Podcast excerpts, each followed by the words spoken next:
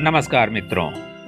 बूंदे पॉडकास्ट की ओर से नववर्ष की बधाइयों का सिलसिला तो चल ही रहा है। इसी के साथ साथ हम आपको विश्व हिंदी दिवस की हार्दिक बधाई और शुभकामनाएँ देना चाहते हैं। मित्रों 10 जनवरी को बहुत कुछ घटनाएँ घटी होंगी, लेकिन उनमें से एक महत्वपूर्ण ये है कि 10 जनवरी को विश्व हिंदी दिवस विश्व भर में मनाया जाता है, जो हमारे देश, भारत के लिए गौरव की बात है। दरअसल विश्व में हिंदी भाषी करीब 70 करोड़ लोग हैं और ये तीसरी सर्वाधिक बोले जाने वाली भाषा है।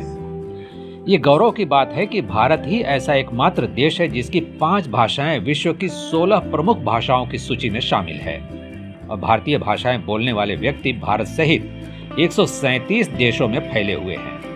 है ना गौरव की बात? और जहाँ तक हम दूसरे देशों की बात करें तो Fiji, Mauritius, Guyana, Suriname, Trinidad और टोबैको में हिंदी तो है ही है साथ साथ हिंदी की बोलियाँ भी वहाँ प्रचलित हैं। संयुक्त अरब अमीरात में और कई अन्य देशों में, यहाँ तक कि अमेरिका में 32 विश्वविद्यालय और शिक्षण संस्थाएँ मिला करके टोटल 115 शिक्षण संस्थाएँ विश्व में अध्यापन के काम में लगे हुए हैं और इसी तरह से जर्मनी में है और इंग्लैंड में है। तो इस तरह से हम अगर देखें तो हिंदी जहाँ गंगा स्वरूप थी, अब महासागर स्वरूप बनने जा रही है। हार्दिक बधाई और शुभकामनाएँ मित्रों।